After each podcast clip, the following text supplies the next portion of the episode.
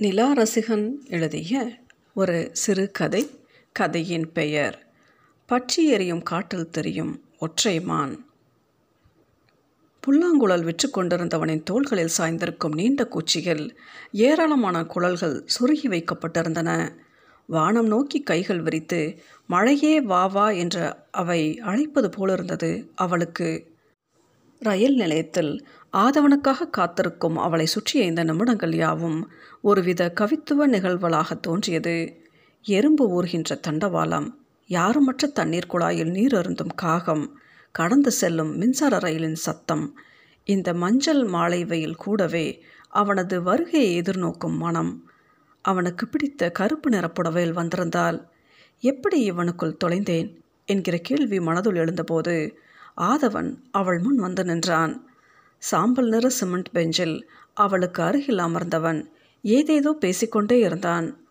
அரை மணி நேரம் கழித்து இருவரும் பிரியும் தருவாயில் அவள் காதோரம் ஏதோ சொன்னான். வெட்கத்தில் சிலிர்த்து போனாள் அவள். வேகமாய் கடந்து போனது ஒரு ரயில்.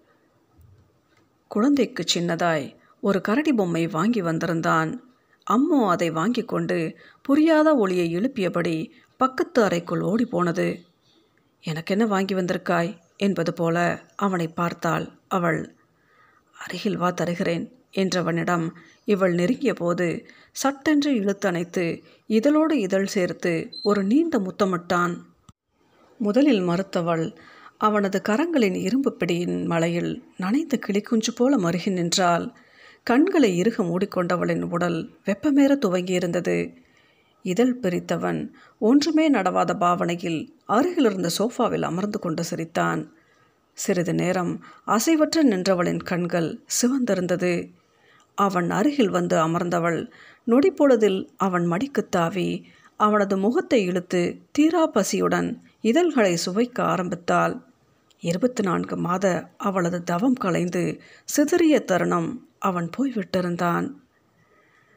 வழிந்தோடிய கண்ணீரின் தடம் சன்னலோர வெயிலில் மினுமினுத்தது. சன்னல் கம்பிகளை இறுக பற்றியபடி தூரத்தில் விரைகின்ற வாகனங்களை பார்த்து கொண்டிருந்தாள்.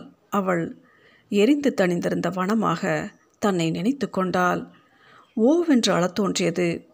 உதடுகளை கடித்து அழுகையை தடுத்து கொண்டாள். தன் இருவயது பெண் குழந்தையின் முகம் மனதின் அடியாளத்திலிருந்து மெல்ல மேலெழுந்து மிதந்து வருவது போல் இருந்தது ஓடி சென்று அடுத்த அறையினுள் எட்டி பார்த்தால் படுக்கையில் உறங்கும் அம்முக்குட்டி தூக்கத்தில் லேசாக சிரித்தது. தன்னை பார்த்து அம்மு சிரிப்பது போல் ஒரு எண்ணம் மனதை அறுத்தது. பூஜை அறைக்குள் சென்று கண்கள் மூடி ஒரு நிமிடம் தியானித்து திருநீர் பூசிக்கொண்டால் மனதெங்கும் நிறைந்திருந்த பதற்றம் சற்றே குறைந்திருப்பதாய்ப்பட்டது இனியொரு முறை இது நிகழ்ந்துவிடக்கூடாதென்றும் நிகழ்கின்ற சூழ்நிலைக்குள் தான் தள்ளப்பட்டு விடக்கூடாதென்றும் நினைத்து கொண்டாள்.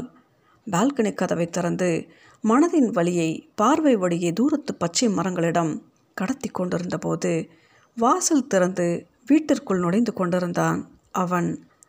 அவனை கண்டவுடன் தன்னிலை மறந்து வேகமாய் படிக்கட்டில் இறங்கி வாசல் நோக்கி சென்றால் இப்போது அவனை இறுக கட்டிக்கொண்டு முத்தமிட வேண்டும் போல் இருந்தது நிலா ரசிகன் எழுதிய இந்த சிறுகதையின் பெயர் பற்றி எறியும் காட்டில் தெரியும் ஒற்றை மான்